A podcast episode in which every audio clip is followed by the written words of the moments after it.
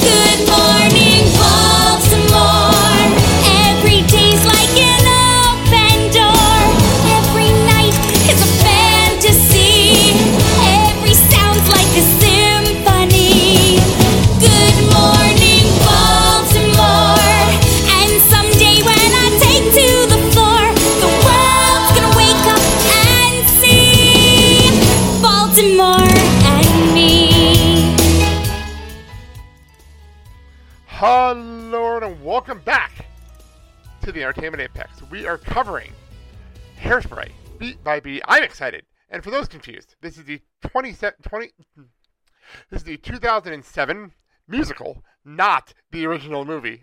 That was some confusion in the um, movie community that we're a part of, where people thought I was, even though I promoted this with music, you would think they know it's a musical. That's just me, though. Anyway, I'm host, Blake, and I'm really excited to do this season. But and what's the fun part about this season is every person I reached out to to be on this season was super excited to be on this season, including our first guest of this week. She's one of my actual my friends. I'm glad to have her here. She is from Rocky Horror Minute. Leandra. Leandra, welcome to the show. Hey there, I'm happy to be here. Thank you for having me. Yeah. And on Hairspray, uh, even it's just it's very exciting. Yeah, what's funny is you were the first person to actually say, I want to be on the show. I want to be on the show. So I was like, of course I'm going to be on you on. I was going to reach out to you anyway. So tell me, what was the excitement the minute I said hairspray and you jumped on immediately? Why, why did you want to be on this immediately? Okay, lots of reasons. Um, first and foremost, I am a fat chick who does theater, and Tracy Turnblad was kind of a dream role for me growing up. Not that I ever played it, but uh, it was one where I I saw the original movie and went, I I could do this. I could I could play Ricki Lake, uh, Ricki Lake just in general, but this character. Um, and then uh, earlier this year, I moved to Baltimore. So I've just been wandering around, uh, living my best life, just kind of uh, going, Good morning, Baltimore. and people are not here for it. And I'm just pretending I don't know that. I was come on, you're, it's perfect for you. Why would that not work? I don't understand why people would not have a sense of humor with that. Yeah, I'm just bopping around, have uh, just singing and getting excited about the random things in in Baltimore. And they're like, okay, that that's cool, but this is where we live, so calm down. Yeah, it sounds like it sounds sounds like me like walking around New York and like singing random New York songs. That's that sounds like to me. well, that's that's actually perfect because we are starting this movie right. We are starting with song Good morning, Baltimore. Um, I, am excited for this. I love this song. Funny part is, I was just re- re- rewatching the movie to set up for this. I'm like. I forgot like how ridiculous this opening number is. how ridiculous it is. It's just it's so good and so fun, and it starts out kind of your, with your standard uh, musical setup, like everything's perfect, and then as she's as she's singing, things are like obviously a little bit quirky and a little bit um, John Watersy, uh, and you, it's just it's hard not to smile. What's fun about it is a lot of people are like John Waters is not involved in this movie. He is in the yes, movie. He was. You see him in the opening it's sequence. The flasher. Yeah, he's the flasher right at the beginning. Like, um, another thing, by the way, a lot of people. I'm actually here's the funny part. I didn't even get to say this at the top of the show. I'm seeing Hairspray the week after these episodes air. Oh, that's awesome. Here in Milwaukee, we already have tickets. We're going to see it here, and I'm really, really excited. I've never actually seen the show, so this is the first time we're seeing it. Um, I'm really excited for that. So I can't wait to see this thing in person. Finally, what's cool about it for me is that it's like, okay, I know the songs, I know all this stuff, but I hope it works on stage as well as everyone says it does. Does that make sense at all? It does. I actually saw the the movie uh, and everything first like several times and then I saw it on stage and I I came into it kind of with the same reservations of like uh, there are some things that I can't imagine that they translate as well as I'd want it to. And if you uh, if you're seeing a good production, you're seeing a good production. That's so true. you you should have fun. That's actually true. Yeah, that's the best. That's actually the best way of looking at any kind of a show. You have to have the best, the good production for it.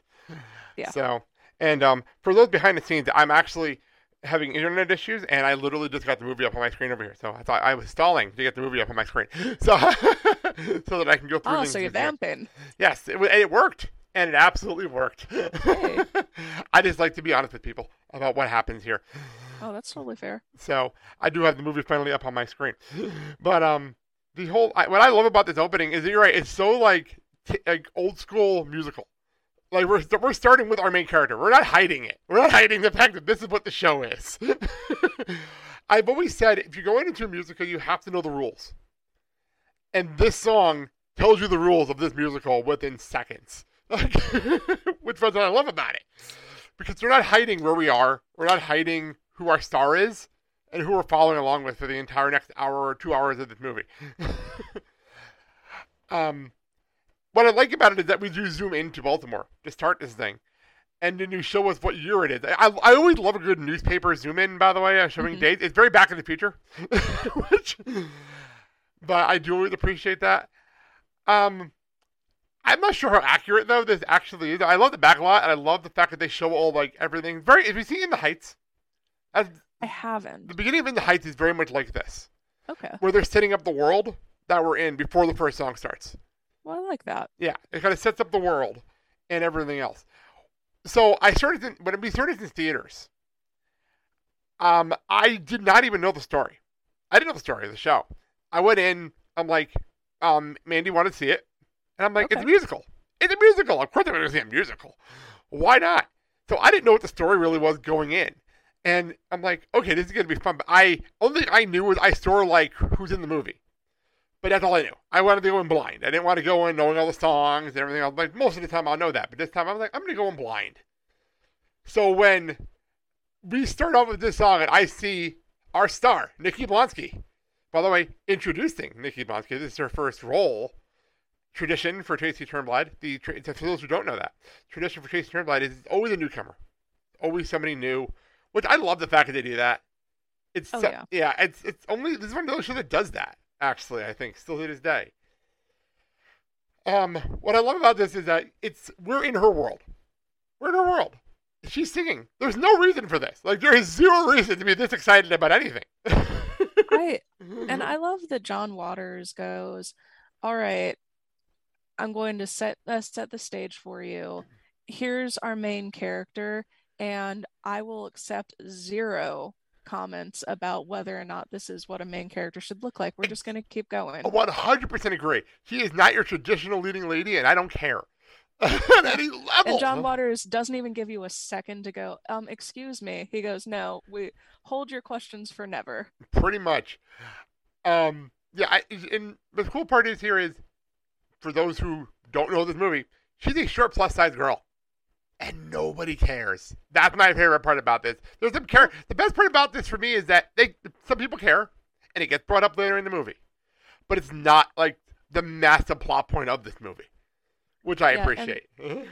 just as a spoiler alert, the people who bring it up in a negative way, they are painted to be just absolutely the crappiest people ever. So it's John Waters going, if you feel this way, you're kind of a crappy person. And I hope that you feel bad about that. So what I love about this also, and okay, so I uh, for those who don't know this, I'm a huge musical person, which is which is why I haven't done musical I think since Rent. This is my first musical since Rent, and I'm excited to do a musical again. But I I'm gonna pull a lot of stuff from shows I've seen, so I'm gonna like literally pull things from shows I've seen. Um, again, I'll pull this one. Up. Have you seen SpongeBob the musical? Uh, yes, I've seen clips of it. I've seen it on Broadway. It's on Broadway. Oh, okay. Actually, a lot of fun. A lot of fun. Uh, this is my son's first Broadway show. Actually, it's his first Broadway show. Um, much better than it ever deserved to be. By the way, just throwing that out there. Much better than it ever deserved to be. But that show starts a lot like I feel like they channeled this opening for the opening of that show because the opening number is SpongeBob putting over how great Bikini Bottom is while everyone else around him is complaining about it. And that's what she's doing here in this song. She's literally Yeah. talking about how great Baltimore is while everyone around her, like you said before about your own personal life, is just living around here like miserable. While she's like Yeah. peppy and bouncy. Which I love. And there are just a couple of things that they've done, uh, even before the song starts. One of the first sounds you hear as it's zooming into this world is seagulls calling And uh, I, I get that we're near water in Baltimore, but at least in my experience, um, I don't see many seagulls uh, in here now, not nowadays. Um, they they do tend to hang out at the um, at the zoo uh, uh, in the penguin enclosure because that's where they can get some food, but otherwise, no. That's funny. That's very, very funny. Yeah. Um, that actually reminds me. Recently, there was a um, wrestling show that was in Minnesota, and they and they and AW they were calling it Quake at the Lake. There's no earthquakes in Minnesota, let alone there are no lakes in Minnesota. That's fantastic. Quake at the Lake might have been one of the funniest titles of a pay per view of all time. That that my favorite. It was like it was a Wednesday night special show, and they kept calling it Quake at the Lake. it was absolutely hysterical. But that's what that reminded me of just now when you said that. Shout out to Wade Keller, who spent a month and a half complaining about that. on every wrestling podcast he was on. so, we, um, what I love about this whole song is we find out Tracy's personality. Straight up. We, there's no lying in what she is. She doesn't care about anyone's opinion about her, which I love, I respect. And that, by the way, that never wavers for the whole movie. No, And that never happens in movies either. That never happens. Like you don't get that in most movies ever. Like, your, your, mm. your lead doesn't really change. She changed everyone around her. it it really is fantastic that uh, that the journey that we're going on is kind of her changing the world to be what she always knew it could be. I agree. Absolutely agree with that. And you're and what's fun about it is we're this opening song actually is perfect for us because everyone's looking at her like she's crazy, but they're like, oh, she's happy. Okay, cool. Yeah. she's happy. Good for her. so this is, by the way, is the um, cameo. We're at the cameo of John Waters, which at the time I didn't know. Again, I didn't know the history of the movie. I didn't even see the original movie yet. So I'm like, okay, cool. That was a very, very funny moment. I did not realize that was John Waters. Then when you found out the history of John Waters, it seems even funnier. Like, it's Yeah. even funnier. like, oh my god. So right before then, um, uh, when she's looking in the window and she's looking at her hair and she says, "Look at my hair," uh, I I looked and uh, right up in the corner of the screen, you see that there's a Charles Atlas um, poster or ad for uh, uh, for like bodybuilding, just plastered up on the uh, on the window. Which if you're if you're a Rocky fan, you're like Charles Atlas. I know who that is um, but it's a it's a bodybuilder who used to have all these ads about like getting into shape and it would it very much sets it as a plate uh, as being in the 60s too so i just wanted to throw that out there before we got too far away Oh, that's fine. I'm actually noticing a lot of funny stuff. If uh, what I love about it, like, there's a sign right behind her that I never caught. It is for Sunday school. Mhm. and it says what's right isn't what's popular. What's popular isn't always right. And that's good. That's perfect. That's like if you're not paying attention, that's perfectly the story of this movie. Like right Yeah. there. It's like hidden in the background of the opening song because you're distracted by John Waters slashing everybody. It's a sign on a chur- uh, randomly on a Sunday school class. right before we get to the bomb on the the, the bomb on the bar stool. Like, which, by the way, what the hell time is it? Uh, She's at a bar. this guy's Well, drunk like- at the bar. already. seven in the morning. it's like 8 a.m. She's on her way to school. so She's just like, did he, is he here from overnight? Is he here because he started his day here? Like, when did this bum get here?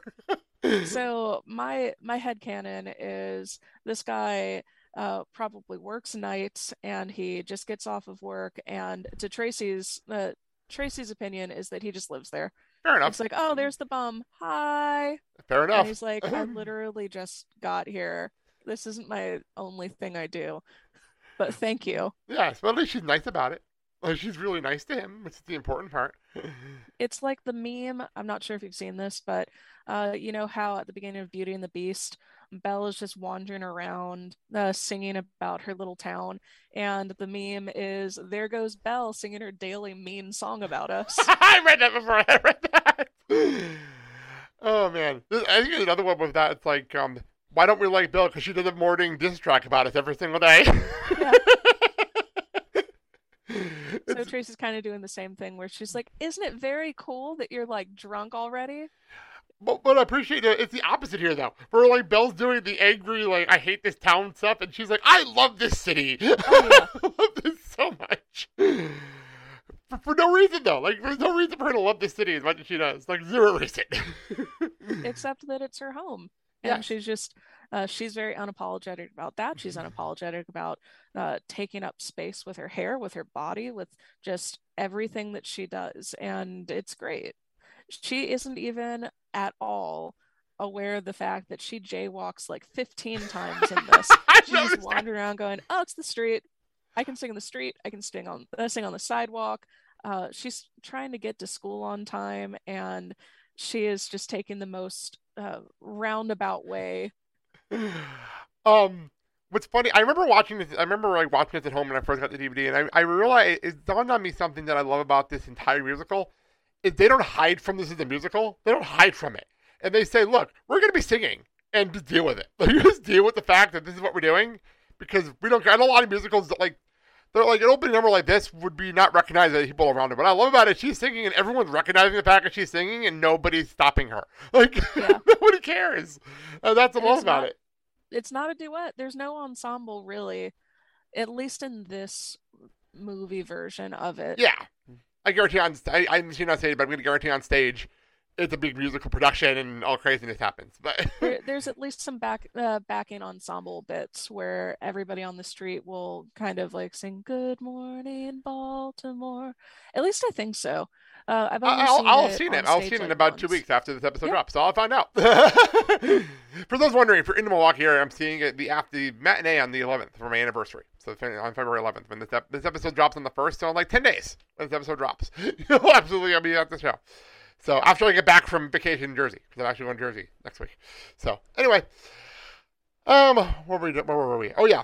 Uh, also, um, have you ever? Okay, I'm keep asking questions on things people have seen. Have you ever seen the roller coaster musical episode of Phineas and Ferb? No. Oh my god, that might be one of the best Phineas and Ferb episodes of all time. They d- they openly they did the plot of their pilot, the exact same episode of their pilot, but did it as a musical. Oh, that's great. like, and they openly said to the of show, "This is what we're doing. We're we didn't hide it. It was like, let's make a roller coaster, but do it as a musical number." And then they actually addressed like, "But how are we gonna do it?" We, and but we have um musical accompaniment that comes out of that comes out of, out of nowhere, which I'm like. Thank you. We're just addressing the fact that we're doing this for the next half an hour. I feel like that's how this movie is. It's unabashedly doing that rule. Where we're just got music Yeah. playing for no reason. It's gonna come in nowhere. We're just gonna do songs and we're gonna have fun with it. And that's what this opening number is. There's no reason for this, but the music's just there. And uh, I remember, I remember who told me this. I think it was um, Kyle, who's gonna be on later on the season. He's like, "Is the music in her head, or like is she just dancing to herself? Like, how does this work?" And I'm like, "I don't know. It's a musical. Let's go with it. It's a musical. Yeah. it's supposed to be that way." Dude, be cool about it. Yeah. But I do love the fact that the bus is driving away and she's not paying attention because she's imitating her dance number. She's in the middle of her dance number and her ass is in the air and the bus drives away and nobody yells to stop her. It's like, Yeah. wait, really? She's just like, oh, beans. Okay. Ay, ay, ay. Oh, that's, that's, that always makes me laugh that she's doing this whole number. No one yells out to stop her. Like, at all. Nobody says anything to her. Which to me seems to th- uh, seems to imply that she does this all the time. So they're like, no, okay, well, I don't have time for this. Pretty much. Um. So okay. so I, I this this moment where she stops the garbage truck. But by the way, of course the guy's gonna stop. There's a there's a girl waving her hands in front of him, Yeah. scream singing. But then, but the most I laugh every single time we go to the next scene and she's on top of the garbage truck. Well, how did she get up there? What is that conversation? I'm just thinking, how is she going to get up there? Like, how is she going to plant herself there and not just get like garbage truck schmutz on herself? Like, it's just, uh, and she's just like, yay, my chariot is here. I'm just gonna get up here and it, that I'm going to be just as just as happy up here as I was on the street. Exactly. But like, what was that conversation? Like, so I need to get to school. Can I ride on top of your truck? Yeah, I'm not getting in the I'm not getting in the cab with you. yeah. Whoa, why would I do that? That's creepy. I don't to know you. On top of the truck. I would have finished my musical number. I was in the middle of a song. I didn't get to finish my song. it's just so ridiculous. Like the best part is, that, like I said, they're unabashedly knowing that she's singing. Is the back as the driver when she gets up to us, like, oh, that was funny. That was fun. Same time again next week. Like, like he really enjoyed the fact that she had this girl on her on the top of his truck singing, a- singing a song for no was so reason. I mean, what would you do? I I guess I go along with it. I mean, there really, no other way of putting it. I would for the fun of it. Like, I love I- this kind I of stuff. No, no, ma'am. Well, we're also in the, the age of the Uber, or you're gonna call it Uber and get to school. Where like this is the '60s and weirder things have happened in the *60s than this. So keep in mind I the decade we're in. We're also in a post-COVID world where like we don't trust people. So like that's another thing. Like, I mean, I've never trusted people. If I if I was at work, I'm trying to uh, trying to get garbage into my truck, and then this uh, this lady is singing and stops me and goes, "Can I can I get up?"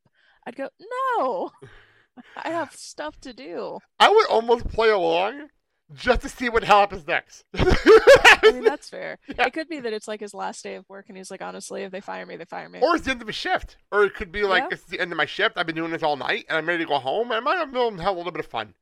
You know, That's why fair. not? Okay. That's possible, like totally. So we get to she finishes this up from a musical number. I- What I love about a good musical number is it gets you from one place to another, and you don't even realize it. we literally, we literally started with her getting out of bed, got dressed, walked to school, missed the bus, got out of garbage truck, and out to school, all during a four-minute song. I love musicals so much for reasons like that. It it really is great, and uh, and John Waters did a fantastic job with uh with this, uh, with just establishing so much in such a short period of time. Yeah, I absolutely agree. So here we are. We're at school. And I love the fact that they show just how boring school is in this movie. Like, I, I love it. It reminds me of High School Musical a lot. Where, like, I think High School Musical 2, where they have, like, the big like the big um, clock at the top, and, like, they're showing how slow time can be. I, I was amused by that. And that's how they do it here, too. Ironically, those came out around the same time. Those two movies came out around the same time. And ironically, my next episode will have the people from All Cat Minutes in my next episode. So, Hey. yeah. So, but I love this because there's no reason why we have to do this joke because we can really just cut and jump ahead a little bit and get to our next segment. But instead, we have to find out the issue with her hair, which is funny to me. What's funny is that she's her hair is so high compared to everybody else in this class. Like it's so ridiculously high. And the way that they decide to really show this is they try showing it from the uh, from the person behind her's point of view, and they're using like a wobble cam of I uh, we're trying to see around this massive helmet of hair. I know it's very very funny, but I like it. It works though. It really does work.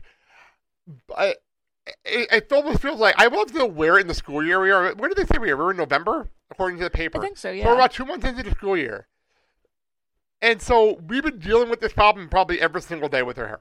I mean, like, which is hysterical to me. This has been an issue for two months.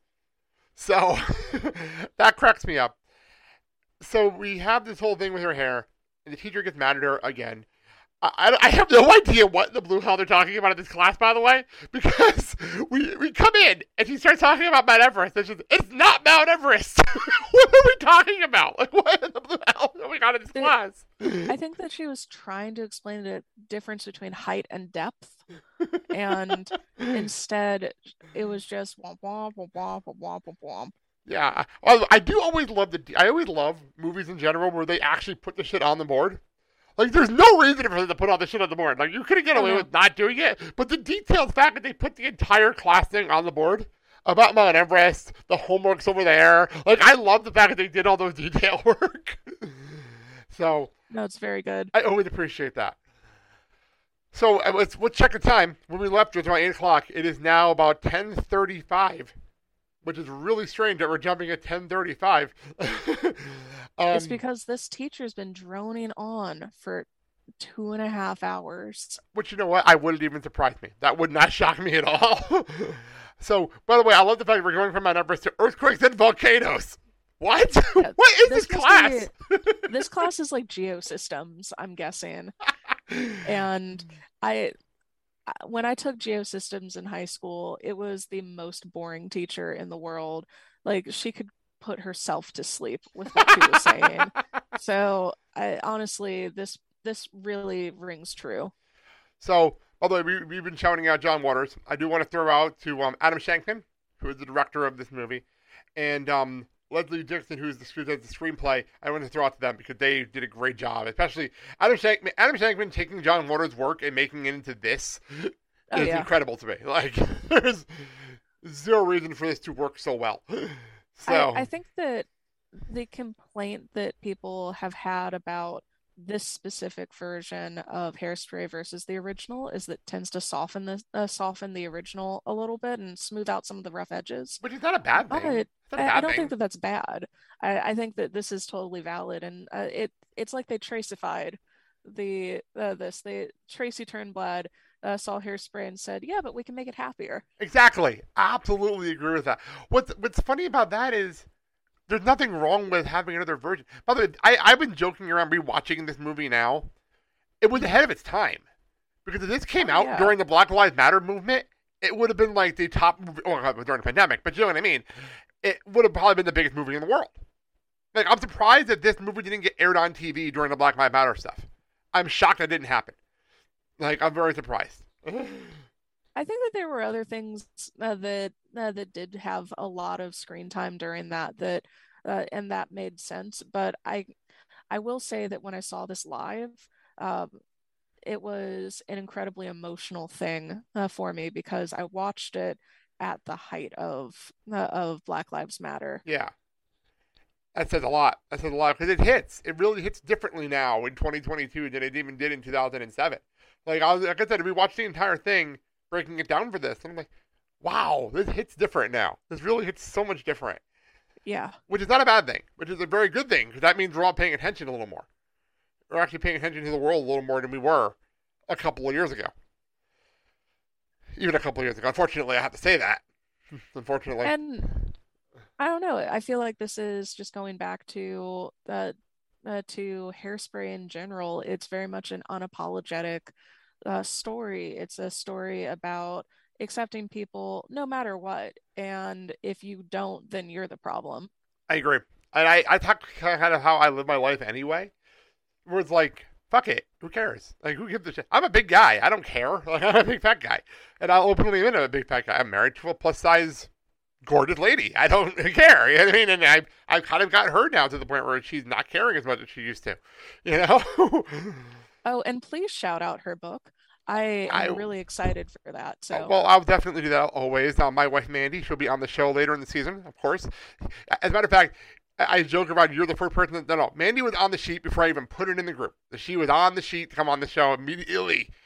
no, um, absolutely. So I'm just saying that her book in particular, I yes, think I will is- say I know I am. It's a children's book that came out in May. Go pick it up on Amazon, on Barnes and Noble, and at um at the um RTAP Publishing. So they. Got... Sorry, it's got a weird text message. Um. Anyway, Hat Publishing. Go pick it up right now. It's definitely worth it for, especially for the conversation we're having right now about yeah, acceptance. that's why I was like, oh yeah, and that um, it's a it's a very positive book about um, kind of owning your uh, owning who you are as a young child. Absolutely. So, I think Mandy will absolutely appreciate the fact you brought it up. absolutely. So we continue on, and now we're in chemistry class. Apparently, But what is this school day? Like this is a weird school day. And suddenly it's what what time? Is it three thirty at this point? I think so. That's late for me because I remember in, in like high school I was out before like two forty five. So Right, same. this is late for me. So, but again, it started at eight eight ish. So like, I, I guess that makes sense. Yeah, they're uh, they wake up a little bit later, they start the day a little bit later, and then they're out of school a little bit later. So that works. Well, the, the clock rings. The school day ends at 3:30, and that is where we end things. It's Tracy running at the bell. Nothing wrong with that. That's where we will pick up more in our next episode. Anything else you want to say about this song, this movie in general? Because you're here for this episode, so you might as well say any of your thoughts. Yeah, I mean, nothing that I haven't already said. I uh, this is such a strong beginning to a a really exciting movie, and I'm really I'm really happy to uh, to see what your thoughts are uh, for the rest of it. I'm, and you know what? I'm looking forward to talking about it. I, I this move, I'm, I'm going to tell people the truth. This actually has been in the works for about three years. It says I've had other projects to finish before I got here, so I've been looking forward to doing this. And just so people know, this is the first of a bunch of musicals I have on my list on this show for the next few years. As a matter of fact, if anyone was in the MX group, you saw me call dibs on another movie that is coming close, coming soon in about a year and a half on this show on this feed. So I'm excited during that weird dibs thing that was going on recently. Yeah, I don't know. I'm totally I'm totally dating this episode for that, but whatever. If, if you don't know, you know. If you know, you know. If you don't know, that works. All right. Let's actually wrap things up. But before we wrap it up, the question for this season, I'm asking everybody: the what is your favorite movie musical? But the rule I put in place this season, and this affects you, it affects a couple of people coming out later in this season. You cannot talk on a movie that you're doing as a as an MMX movie. So that takes out That's Rocky fair. Horror for you. Yes. So what outside of Rocky Horror, what would be your favorite movie My musical? favorite movie musical. Ooh, there are so many, but I'm gonna go for like the the full on trash answer, and it's gonna be Repo the Genetic Opera. What, what? I don't even know that one. I don't even know what that one is. Repo the Genetic Opera is a mess of a movie. Um, among other things, it has Paris Hilton in it playing a plastic surgery obsessed rich girl, and it it is it, it's a rock opera, and it has grave robbing, and um, Anthony Stewart Head is in it, and it Sarah Brightman is in it. I've never It's heard just- of this. I've never heard of It before. is it is so polarizing. Um, you either really like it or think that it's just the worst thing ever. And I don't think that there's a wrong opinion to have. Uh, but I will say that I, I do just absolutely adore it. It's just like it's very aesthetically um, early 2000s, like nu metal and and fun. Well, I, I'm I'm going to keep track of that. That's definitely not the one I expected to start this. I'm happy happy about that. I'm actually really excited about this list that's going to be coming out of this season. I am going to actually plug some mo- mo- movie musicals and something that I like throughout this Mhm. season, and I'm going to start with one. I'm going to date where I am in the year, but I'm going to start with one I just most recently saw on Netflix, and that's 13 the musical, based on the Okay. Broadway show 13. Oh my God, this was so good. it was so much better than it ever deserved to be. I did not expect it to be so good. Um, for those who don't know, it's based on a Broadway show where the our lead is um dealing with divorce. His parents got a divorce, and he's um he wants to plan his bar mitzvah, but he has to move out of New York and go to Indiana. It's very footloose, but with a twist. The Broadway show was all kids. Like there was no adult in the Broadway show at all. Um, for the movie, they actually had to have adults, obviously. But when you have the adults like Debra Messing and Rhea Perlman, you're allowed to have adults. you, you bring them in, you're allowed. Absolutely. And they're adult shaped. Yeah, I'll take it. Um, it's definitely really good. The songs are fantastic, especially if you want to watch a bunch of kids that were obviously 12 and 13, 14 during this movie, doing all musical numbers. Like straight up full production, insane musical numbers in this movie. It was fantastic. Absolutely amazing. and the best part is a bunch of unknowns. It was almost all unknowns. I, was really great. So I definitely watch 13. The last last three songs were stuck in my head for days after watching it. That's how good it was. So throw that out there. All right, Andra, we talked right before we came on the air that your show is finally coming back, and hopefully by the time this episode out, the episode I'm on of yours will be on. So that that has been a joke for those listening. If you have not followed us, we've been doing shows together for a couple of years. Now I've been joking with her that we see her episode drops before the episode on, on a podcast she's on with me. You have about a few months before this episode drops. I want to see what happens first, but plug your show. Go ahead. All right, uh, definitely check us out. Um, I'm the I'm Leandra, the co-host of Rocky Horror Minute. You can find us on RockyHorrorMinute.com and any other place that you find your podcasts. Yeah, I, I do love your show. I do miss your show. Um, I, I miss um, our show too. I do love. I I have really. I I'm funny. I'm not even the hugest Rocky Horror fan, but I love you guys. Like I love listening Aw. to you guys. So like I like I listen to your show and then I talk to you guys and you guys are just as great people as you are on your show. So I just throw that out there. So well, thank you. yes. On that note, I'd like to thank everyone for listening and welcome to the new season. I'm so excited for this. Next episode, I say next week, but we're doing on Monday to Friday pretty much the entire run for the month of February. So the next episode, we're going to be getting into the um, nicest kids in town, and it takes two. Um, these are two songs, and I'll explain that in the next episode. But we're going to have the gang from Wildcat Minute. They've been talking about High School Musical and Zac Efron, so I reached out to them immediately, and they're like, "Yeah, we down to talk more about Zac Efron. Apparently, sure, let's do it." So we have Tyler and the, and and um and, and Chandra coming over here from Wildcat Minute to talk about it. I'm I'm looking forward. I've been on their show a couple of times. They're a lot of fun. So I'm excited. It's the first time I've actually had um, um, Chandra on one of my shows. So I'm actually really excited for that. So come back on our next episode. Thank you so much, Leandra, as always, for coming on here. This was awesome and great to talk. Thank you so much. And um, for those joining us for the next episode, thank you for listening. Have a good day, everybody. And remember, you can't stop the beat.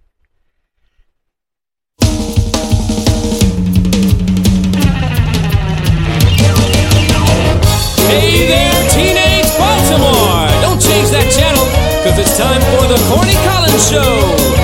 Brought to you by Ultra Clutch Hairspray. Oh, every afternoon when the clock strikes four, bunch of kids crash through that door, yeah. They throw off coats and leave the squares behind and they shake it, shake it, shake it like they're losing their mind. And then I see them frown, cause they're the nicest kids in town. Hello, everyone, and welcome back to the Entertainment Apex covering Hairspray beat by beat. And with me today, I am Blake, and I have two special guests this week. Well, damn. I have two special guests of this episode, and they are both from Wildcat Minute, a show I've been on a couple of times. I'm actually really excited for them to be here. It is Tyler. It is Chandra. Saying it right? Chandra. Chandra. Taylor, Tyler, and Chandra. Welcome to the show, you guys. Thank you so much. Yes, thank you. Believe it or not, we love musicals. No way. I don't believe it. well, okay, I have to ask Tyler, what is it like coming on a, podcast of a movie you've actually seen before coming on the show? Um, well, what's interesting because I watched Hairspray. So part of the shtick of Wildcat Minute is that I have not seen the High School Musical movies. So I realized watching Hairspray two nights ago that I probably I don't know if I've ever watched it in one sitting. Wow. And if and if so, I haven't watched it since 2007 or 2008. So it's been 14 years. I, I I said this in the last episode. I saw it in the theaters. So I saw it in the movie theaters. So it was a lot of fun when I saw this for the first time. I might have seen it in theaters I think you did. I think you saw it with with our mother and some family friends. Yeah, I was just thinking about that. I was like, it, I also saw Mamma Mia. I think with those people, so I think it was like a Those kind of people, like they're not family. Those people. Well, we don't, They're we don't want to family dox friends. them, yeah. they don't know we record podcasts. Fair we enough. don't want to out them. but Fair But enough. Blake, to answer your question, and it's actually another thing that Chandra and I talked about recently. we we listened to this soundtrack a million times growing up because her mother loved it. And so I've Loves heard these songs still. a million times. But in terms of the context of the movie, there like I I don't know much of like the visual gags or like the in between jokes. So I, I I'm still getting a kick out of like a lot of the little jokes in this movie that are really well done. Yeah. Um, so let's actually get to where we were. We actually we when we last left you last episode, the bell had rang and the school day was over, and then we jumped over here. We are now in the TV studio, apparently. This is a really over the top TV studio for the '60s, and I love it. Like I love how over the top this is, and how many cameras there are from the mounts to a bunch of teenagers dancing on television. That's to that. That's really what this is. There's really nothing else to it but that. Um, this is actually our first chance to meet Penny.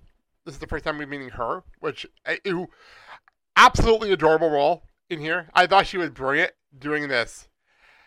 But before I even get into that, I I realized I didn't even ask the question I had in my mind. The reason I reached out to you guys originally was because Zac Efron. It's so I realized that I was rewatching this. That of people don't even know this. This is the movie to why Footloose the musical never happened. Because they originally cast Zac Efron to be in Footloose, the musical, when they wanted to bring the Broadway show to a movie. And they casted him, but then he didn't do this movie. And then he went to do High Musical 3.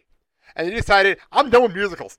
I'm done. I don't want to do this anymore. So we never got Footloose musical because Zac Efron was burnt out after doing this and High Musical 3 back to back. So, so there you go. W- We just talked about this movie not too long ago on the pod, and we looked at dates. And this movie actually came out before High School Musical 2 aired on television. So this is actually Zac Efron's it? vocal debut. Really? I, I, I I didn't realize the timeline of that. Really? That's Yeah. insane. yeah, you Yeah. might have meant High School Musical 2 when you said 3 a moment ago, but Well, he did both. Uh-huh. he did all three movies. He did all three. So like, Yeah. No. Um, but yeah, no, this movie is actually his vocal debut. yeah, Other than because Wow. he didn't small sing in the first in one. High School yeah. Musical 1. I did not realize that was. The, I for some reason in my brain I didn't realize High School Musical two and this was the same year. I don't know why I didn't Yeah, think exactly. that. Like That's crazy. Three months apart. Yeah, 'cause I know I saw this in the theater, but I also watched, as I said on when I came on your podcast, saw High School Musical two when it debuted on Disney Channel. Mm. Like I watched it on the night it debuted, so Yeah. I It didn't realize it debuted was at the end of summer, which was the tricky Erotic. thing. uh, the ironic part of that, that whole thing. Well, the funny Yeah. part is a lot of and this actually just came up recently. That the night uh, the musical two debut was also the same night Phineas and Ferb, the movie with the, the show with the longest summer ever. It's the same day that it debuted. It was the same day. yeah, the roller coaster That's- pilot aired right after High School Musical two. That is interesting. Yeah, I only know I forgot about that, but I um followed Dan Hatzemeyer on TikTok and he brought it up. I'm like, oh yeah, I forgot. Like, so I love Phineas and Ferb. That's going to be coming up on another season of the show.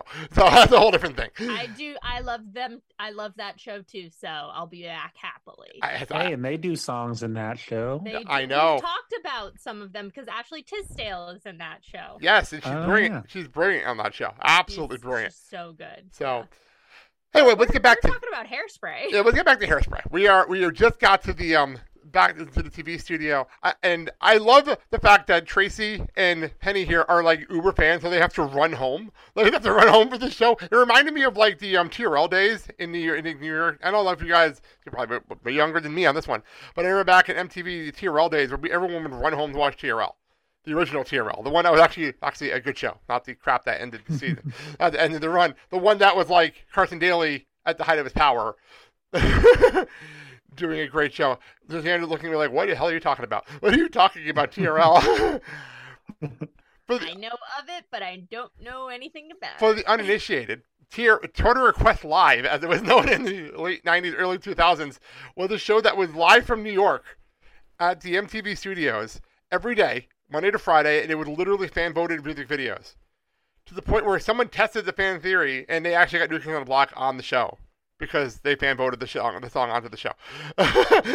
but um, but it was became so popular that they had to close down grids of New York because the crowds were so ridiculously busy outside MTV studios. I got on T- I was actually on TVR one time because we were in New York seeing a Broadway show. Uh, the- my drama club went to New York to see a Broadway show. I don't remember what show it was anymore.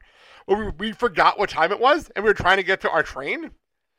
and we passed TRL and we all stopped and started waving. And I got and I told it homie saw me on television. I'm like, oh, there you are. Awesome. That's really funny. But that's what this reminded me of. People running home to watch like Total Request Live. well, what I think the the other thing that you stumbled upon is like the power of the teen viewing force in terms of, you know, advertisement after Absolutely. school, Absolutely. the the scheduling block. You know, it's not so much a thing anymore, but for when you were a kid and in the in the 50s or the 60s, I guess. The 62. In this 1962, case. Yep. Mhm. Yeah, that it was a huge deal, right? They have to run home from school because the show starts at 4 And it's school live. ends at 3:30. And it's live. It's Yeah. not like it's not recorded. It's straight up live. You have to be there. You're gonna miss it, which is not something that's not anymore. Look, I get I get how Tracy and Penny get home in time to watch it, but how do Link and Amber and you know all those other people whose name we're going to rattle off later They, get there I actually no. I actually they leave early.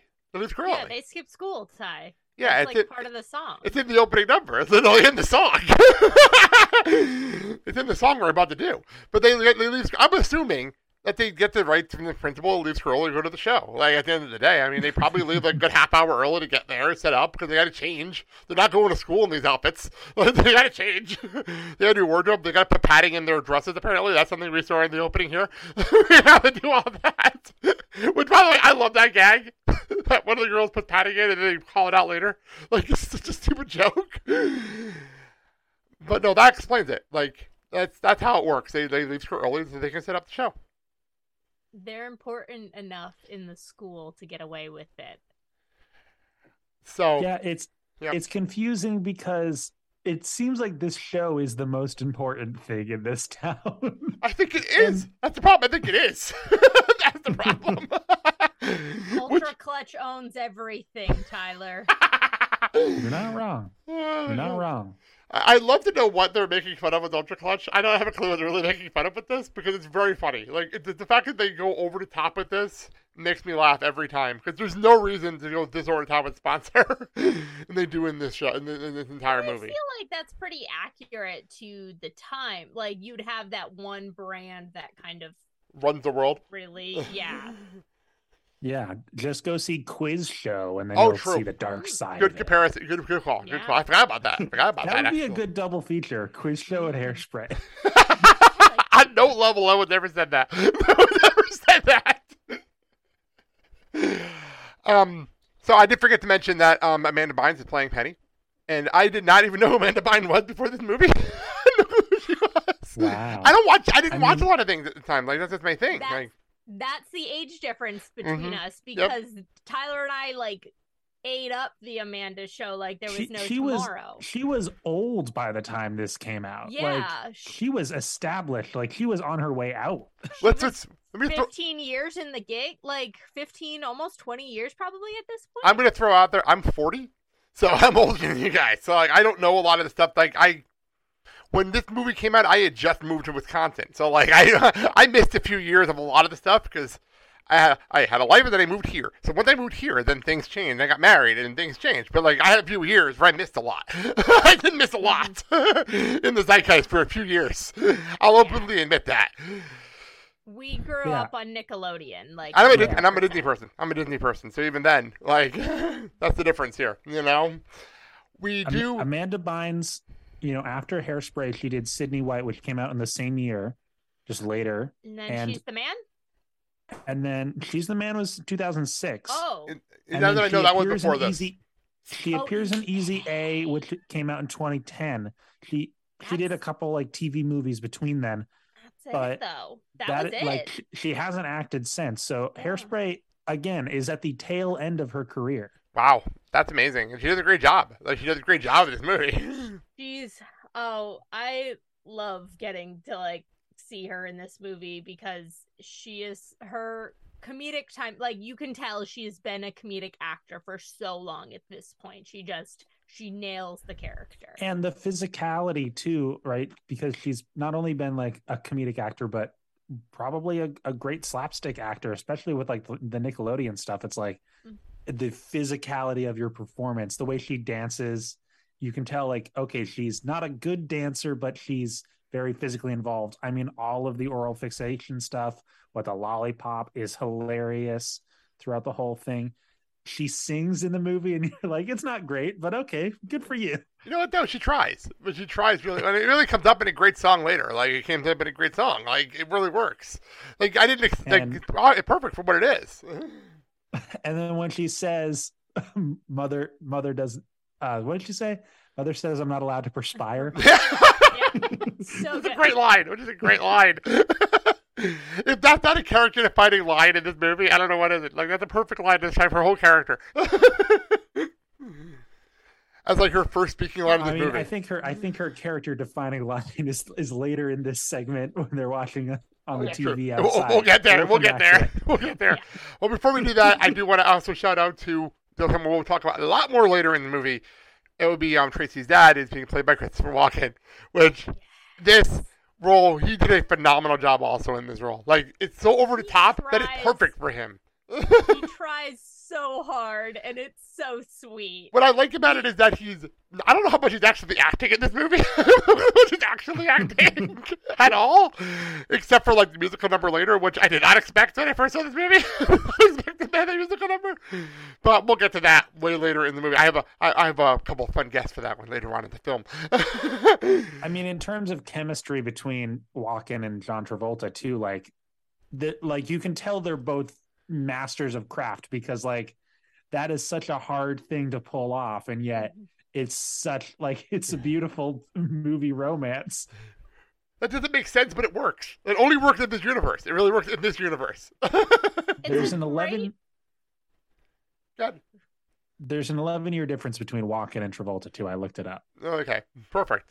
Let's get back to the Corny Collins joke. 'cause I remember you specifically said, Tyler, you wanted something Corny Collins. And here we are. Well, That's I mean- because we love James Marsden. yes. because we love Sonic's dad. So I had to. So here's the thing with with with, Cor- with Corny Collins. The later on the it's hairspray scene automatically had to go to somebody that requested it like years ago when I first started talking about this movie. So that one. So like this is the other one I had to make sure like you you wanted it, you got this one because this is the only other one that's available because the one later on was already taken. So, but I, he is. I thought James Marsden was amazing here. Like there is, he takes this to a different level. Like this, he was so over the top of this that it's so believable that he would host a show like this. Like he was so so perfect.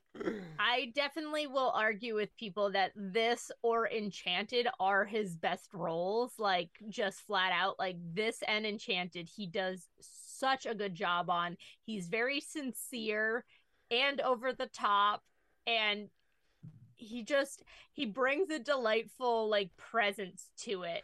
Like even his comment to Michelle Pfeiffer later on in this scene that he's like, "You mean right way?" and she's like, "Yeah, of course." Like whatever. Like He's Just he's not even subtle- over the top in this movie. no, but it's but it's eh, What I what, I, what i've caught on and what I've caught on he's kind of playing two characters. He's playing the Corny Collins, the host, who has to be like on the entire time he's on camera. But then when he's off camera, he's playing Corny Collins, the person, who is still a really good person. I mean? Like there are two different things he's doing, like, which uh, which is really hard to do. Really, like it's really hard to turn it off. Like the minute that camera turns off, he's a different person completely, but it's still a really good person. So that's what makes it work. I would argue his dancing like he doesn't need to be dancing in the background, but he'll still he's still doing it anyways. He's still having a good time and um I think Yeah, I- what works about that though is that it makes sense for him. Like he doesn't have to dance. You're right. He doesn't have to. He just have to sing the song and introduce the show. But he's like, I'm feeling it. I'm dancing. I'm just feeling the moment. I can see him as being the host, being like, I'm feeling this, so I I don't have to, but I, I can't not. He does the um the choreographed spin when he says the record spin. He he does a spin. Yeah, it works though, but it works because it's so perfect for what he's doing. Well, that's why actually, actually what I like about a lot of the songs in the movie that they are very blunt on what they're doing. It's like we, we don't really care how blunt we're being. Like, fine, we're saying record spin and we're spinning. Okay, cool. It- It's saying what it is. Or I did. I didn't even do this on purpose. I just paused it on my screen here, where they're saying "shake it, shake it," and we jump to Tracy dancing, and you see her ass shaking. Like this, it's stuff like that they do in this movie, where it's like, okay, we're unabashedly not. Uh, not uh, and we said that. Like Leandra said it a lot in the last episode. We're we're not apologizing for what we're doing. We're just gonna do whatever we want and not care. It feels kind of true to the like 1960s dance vibe though that it was things like the mashed potato and the stricken chicken and like these things that were very literal in their their interpretation of the dance it it's not modern contemporary dance where it's all like kind of wavy and up to the person to interpret it's it's like we're doing this dance move right now and this is what it looks like. And i And like that a- they pair the choreography that way. And from a filmmaking standpoint like the earnestness of this movie one i kind of like how this is a like a family movie for like 9 to 13 year olds like it's not a kids movie but it's like it's that middle age where like there's like some innuendo stuff and there's some serious stuff and it's engaging and it's fun for the whole family. And i like in a in a very literal way and i like that. But the the movie plays everything really straightforward which is nice because what it does is it puts the song and dance and the performances of the actors who are doing i mean you have a thousand great actors in this movie who are doing a fantastic job at the forefront and yeah there's some interesting stylistic things that they do but at no point does the style overtake the performers like it's all about just like having the bright colors and letting the actors shine and that, that's what the movie does really well and you also have fun. It's also you're you're allowed to have fun. Like that's it. Like I remember seeing this in the theaters, and I left with a smile on my face. And that doesn't happen very often in movies. You just leave with a smile on your face because you're in a good mood. Like you can't leave the movie and not be in a good mood. Like it's impossible when it's over. I figured that out the first time I saw it. But you're absolutely right, though. You're absolutely right, Tyler. But what's fun about it is I didn't realize how much innuendo was in this movie until I was rewatching it to do this. Like there was so much more innuendo than I realized. there's so much to this. Like there's there's a joke in here when we get to it in a minute that is so like okay, that's what we're doing, but it goes over the kids' heads. Like, all right, mm-hmm. sure, we're not even going to comment about that. Well, we'll get to it when we get to it in the scene. But like, I, it, there's a lot more of that in here than I realized. I did not realize how much they did. That was meant for adults, but it would open. It was perfect. It was perfectly written. It's it it's like a good like a good teen show or a good kid show back in like Disney. We were talking about like Phineas and Ferb or like on Nickelodeon, where you do the jokes and the parents are laughing, but the kids have no idea why they're laughing until they're older and they're like, "Oh, that's why that's funny." Disney movies do it all the time. Like, that's why that's funny. That's why that's why as an adult you relate more to Scar than you do Mufasa. It's the same mentality. I think it works too in the sense that it's coming from the like this is very much from the Broadway and not from the original and I think that inspiration is really helping Broadway often will just like simplify the story to bare bones and then like build the music and the theatricality around it and I think this is a great translation of that that it, it takes the spirit of Broadway and puts it on screen. it's definitely a bare bones story but it it also it also hits the notes it needs to hit. Um i mean i we're three white people talking about hairspray but for for my money like it does do justice to the social cause that it is trying to address in a in not the most nuanced way but in a way that is honest and straightforward for the audience that it's trying to reach. Like the idea that I, w- I was actually really interested in this when I was rewatching the movie. That you know, it's not just about like racism is bad, right? It's the idea that like it it's complicated when like yes, black people aren't allowed to be on TV, and that creates a conflict, and then it brings to light that okay, if we're gonna march, okay, we're we're putting things at stake. We there are consequences for putting ourselves out there and it might come there might be pushback but it's it's worth the risk. And the movie plays things in such a more nuanced way than just like you know the sort of martin luther king i have a dream everything was solved by one great speech or or something like No, I agree. I abso- absolutely agree with that. I was I, I was talking in the last episode. I'm surprised that this movie didn't get more play during like the Black Lives Matter movement back in the beginning of the pandemic. I was very surprised because there's a couple of songs in here where I'm like, I'm surprised they didn't come up. Like, I'm very surprised there wasn't more. I'm just like trying to find the song here. There wasn't more with um. I know where, Where I've I've been. Been. I know where I've been. Yeah. Like, I'm surprised that did not come up, even like at all. Like, I was very surprised about that. Looking back a couple of years now, or that I'm surprised that song didn't pop up on like so like on like reels or TikToks, just during the Black Lives Matter movement. Like, I'm surprised.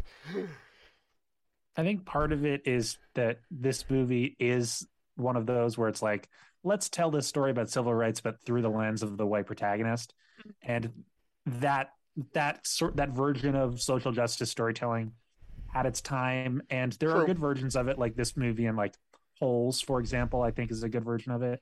Mm-hmm. But at the end of the day, like that's not gonna that isn't gonna get us where we need to go, as the movie would agree with. Like Oh, true. you know, we've come so far, but we've got a long way to go. Like, if this movie was about Inez and seaweed, like that would be a different, Movie. m- more important story. Fair enough. Fair enough. I, I can't argue that. But I, I'm I'm just going through the song. By the way, I forgot to name it. I forgot to him the name of the song because we were right into things. This is called "The Nicest Kids in Town." The obviously the apparently I would love. Is this is literally the song they sung every single time the show starts? I love the fact that this is the anthem of the Corny Collins show. Like it's so ridiculous. It's a long song to start. do the same dance every time? I think it does because remember later when Tracy joins the show, she's just joining the roll call. So I'm guessing the exact same opening number. Probably. I mean, if you think like the Mickey Mouse Club, that was it which is what they're parrying. very- Which is really what they're parrying at the end yeah, of the day. absolutely. yeah, they're- um, but it did have that very concrete opening that the kids. It was a stable way for them to train and warm up. Basically, it became like a warm up. If you think there's there's a, it's a lot of quick changes and a lot of different types of steps, and then they like focus in on certain steps throughout the rest of the show. It is very true. Well, I, it's very you're right. It is very Mickey Mouse Club. But I, I I have to go back. Corny mouse. Thank you. Very nicely done. But I, I have to go back. Did the opening of Mickey Mouse Club did they do it live or was that filmed once and then they just aired it? Like I don't remember how that I worked. I would imagine it would have to be filmed live because Of they the 50s, 'cause of the 50s, the 'cause it was the yeah, I'm like they didn't have the editing technology. Yeah, I was just I don't I don't remember. I remember watching the old show on like Disney Channel like early in the morning. Like they aired it like in the Mm-hmm. '90s at like five in the morning, and me and my sister would watch it before school. That and like Mouse Side, we'd watch before school. That's dating me big time, but whatever. I don't care. Um, for those who don't remember Mouse Side, that was literally an exercise program that aired on Disney Channel at 5:30 in the morning Eastern time. I don't know why the show existed. I have no idea why it existed, but we watch it every day. I do, but I won't go there. Um, it was Such it, a it weird was a show. marketing effort. Um, it actually was inspired by their record sales, Oh, that, that makes sense. that makes perfect sense. and then happened to coincide perfectly with the jazzercise movement. Ah, that makes Um, perfect but, sense. But that's the extent I'll go. No, I that's fine. Further. That's fine. That makes sense actually. So this is actually the first comment we, in this song is the most subtle way of saying this show is racist I've ever heard in my life. But he goes and says, "Nice white kids who like to lead the way." And once a month we have our Negro Day. I'm like, wait, what? he just throw that line out there out of context. I'm like, wait, what? What are we doing? And then we just keep going. We just keep going. Like, okay, we didn't just say that. We're just move on. It feels weirdly true to the time, though. Like, if you read advertisements or books from the time, though, it really does feel kind of accurate. Like, it was just like matter of fact point out. It's like, yeah, we're white. This is how it is. Like, this is how it is. Like, we give African American folks their their one one episode of the the month, and, and I one thing- usually sorry. I Yeah. usually interpret that part of the song as just non-diegetic. Like we get it. It's like it's a musical. They have to do some exposition, True. right? The idea that like the dance, like because it's actually in this chunk we see it. Like they do this crazy dance for the intro, and then they go to doing the stricken chicken, which is just like wagging your arms. Like we have to imagine that the dance that we're seeing in this film adaptation is a little bit more exaggerated than what the real life teens might have been doing. Very true. It is. This is very, as as I kind of earlier. It's very Broadway. This is very a Broadway number. This is not a typical like. This is not what happened. This is a totally Broadway version of the number. they have some very very Snoopy dance moves. They do at one point like the head side to side thing with their like arms down. I do and love I'm that. Like, I'm here for this. Absolutely. So there's two things. There's two things I want to say about the once a month we have our Negro Day line. One, I told this to Chandra earlier. It feels like there should be an amazing Rush style drum fill when he's doing that, and the fact that there isn't always feels like a loss to me. Like it just, it's it rocks, and that's how you know it's a great song is because you could transport this into it like a more like a more rock and roll or punk style, and it would work really well. I, I, I agree with that 100%. That'd be per- this is the perfect one for that. Two, Blake, you implied that you had a TikTok, and I had a TikTok a couple of years ago because TikTok had kind of found this song, and people were like calling out this song for being racist. And then What, other really? people This were, song? like, this were, song of like all songs? clapping back. They were like, "It's the context of the movie. It's like what the movie's about." and it's the whole thing with just like young people and like being very quick to like call call judgments and make things. No way. argument. I don't believe that ever happens. I don't believe it at all. not whatsoever. I did not know that. Right. I, I, know- I, I got TikTok recently, so I only because a friend of mine asked me to download it, and I kind of started watching stuff that she sent me. But no, I read it recently. But I, that did not surprise me at all, though. Like not even a little bit. That surprised me that something like that happened. Because people jump on shit for no reason. To be honest with you, people do really do. and I'll reiterate the the Bo Burnham line, which is like I'd rather take the clunky, um, not a sophomoric version of social justice that like just is good intentioned than like the cynic denial of social justice for the sake of you know just being angry at the world. Absolutely, very very true. Um, so we we go past our that conversation and we move on to what I, I love this line in the song that they are blatantly saying, "Who needs to read and write when you can dance and sing?" I love that line in here because it's like that's what it's so funny because they're talking about how good people they are, but then they're also saying, "Well, we don't care about our education. We want to do this." the irony in this song is really nicely layered that it's like oh leave the squares behind the squares staying in school and drop everything to watch this show they're the nicest kids but it's like do your homework on the bus. Don't do your homework you at home. define this yeah how do you define this The line that's always stuck with me is can't tell a verb from a noun, but they're the nicest kids again. Like that rhyme is amazing, though. look, look, I like, look, I don't want to be too judgmental. Like, I think everyone has potential to be my friend, but I don't think you can be my friend if you can't tell a verb from a noun. Tyler you're a teacher i think that would be a big problem You know, my mom was a teacher, so I'd be in a lot of trouble. so I get, my mom's a retired teacher, so I would be in a lot, a lot of trouble if I didn't know the difference. So I get it, hundred percent. So then we have our full, like, pretty much tribute to the Mickey Mouse Club with the roll call. Um, you, you, you pronounced it wrong. It's the r- r- r- roll call. Oh man, Corny's delivery of that too is really good like Yeah. this staging here is really fun yeah, it, And James Marsden wails throughout the song. Like, Oh, his vocal 100%. performance is amazing. absolutely, absolutely. I'm amazed he's not in more like singing roles. Like it's this and Enchanted, and in Enchanted it's like a joke. Is he is Sonic 3, the musical. is he doing the the Enchanted the um the sequel? Is he doing the sequel? He is in that.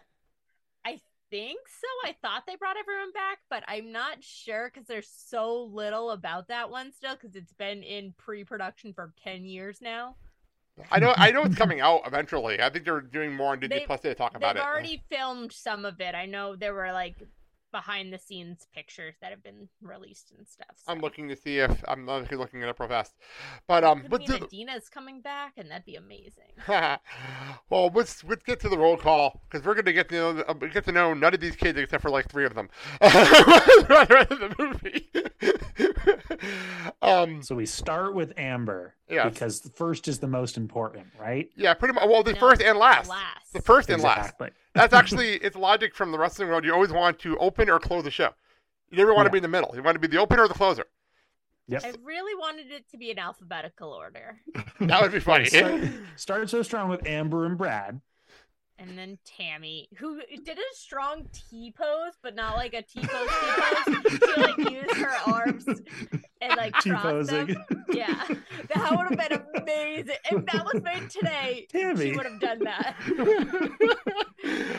Um, then we have Bender who does a random guitar riff for no reason whatsoever. Yeah, Well, no, well, his because his name is Fender. Fender. I know, but it's so dumb.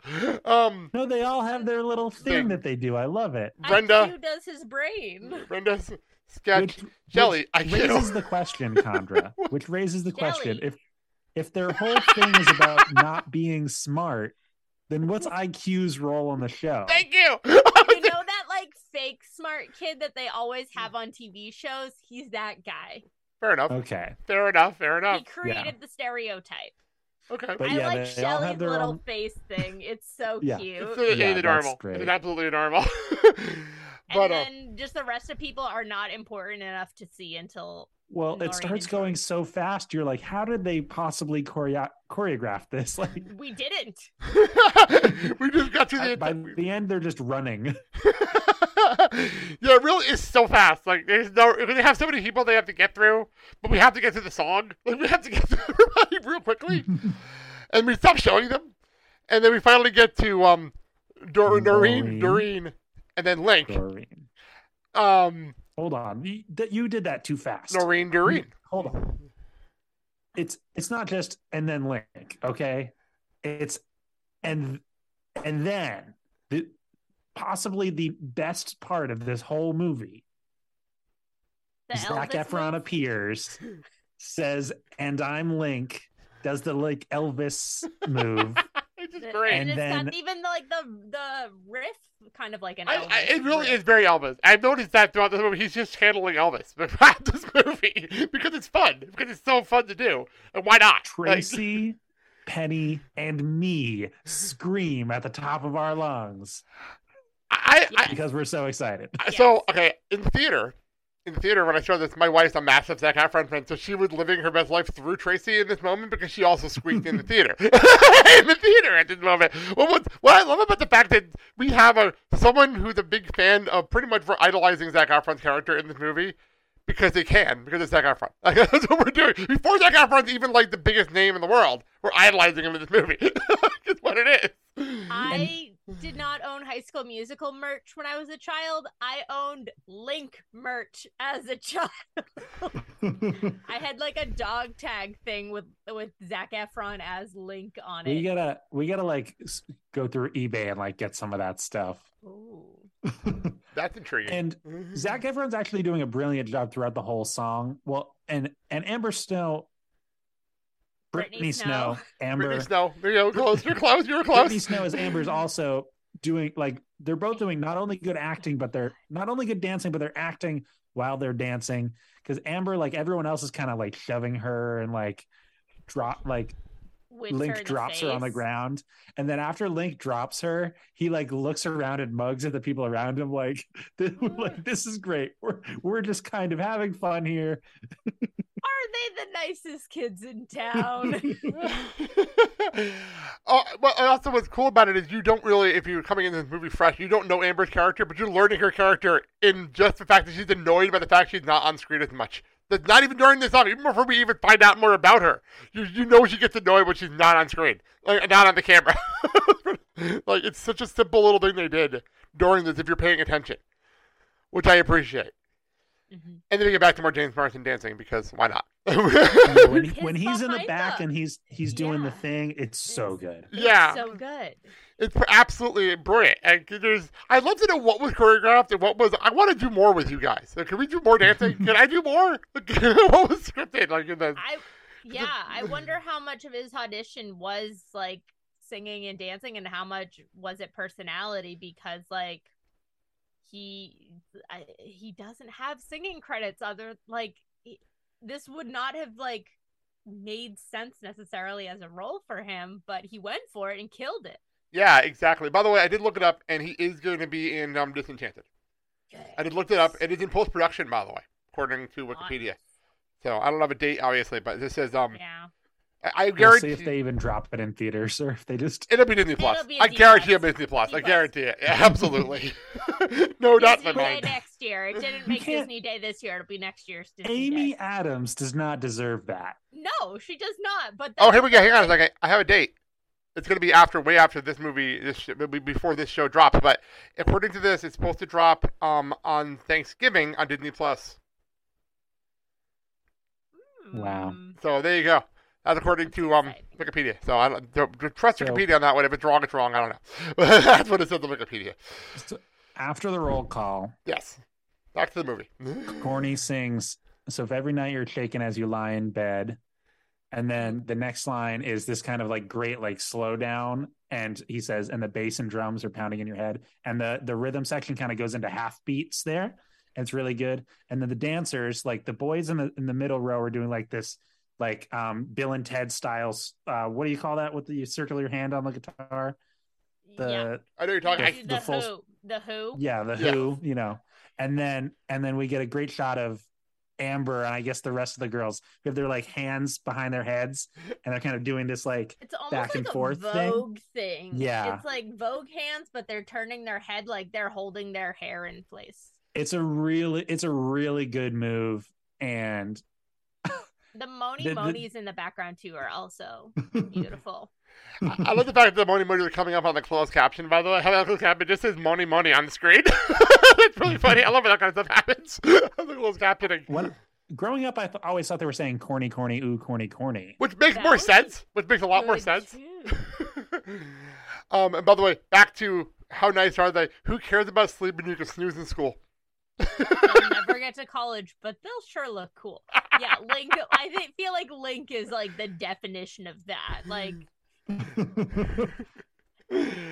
it's so interesting though because we've been talking about high school musical 2 where zac efron's troy is trying really hard to get into college but this this one this version of zach efron playing link larkin is very much like i've got my one thing that i'm good at and it's looking handsome and singing and dancing and i'm gonna ride i'm gonna ride my good looks wherever they take me And it works though, but it works really well, especially because apparently he's the most popular person in Baltimore.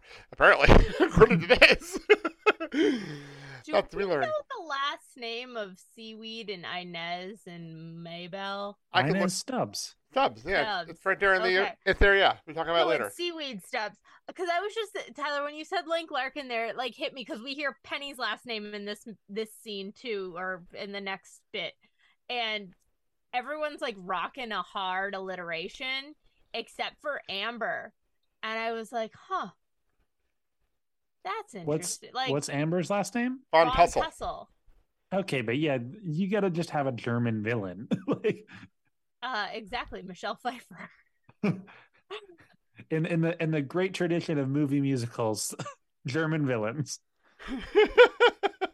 Ay, ay, ay. So, So, yeah, they don't need a cap or a gown, but because they're they're, the the nicest kids in town. in town. so, as the song's wrapping up, we cut back to uh, back to the house, and we. I love the fact that we have Tracy's mom complaining about the music. Like the entire scene, like there's, I love it because it's such a typical like mom complaining.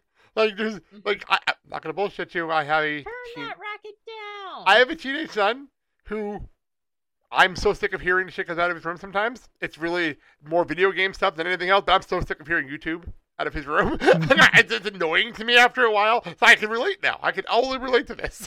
I'm so sick and tired you of it. Are you are Edna? Well, I am a parent. That's what it is. I am a parent to a teenage boy, so I get it. and think and think Markiplier or whoever is the equivalent now to this Corny race and, like- music from 60 years ago. so crazy. It's crazy, right?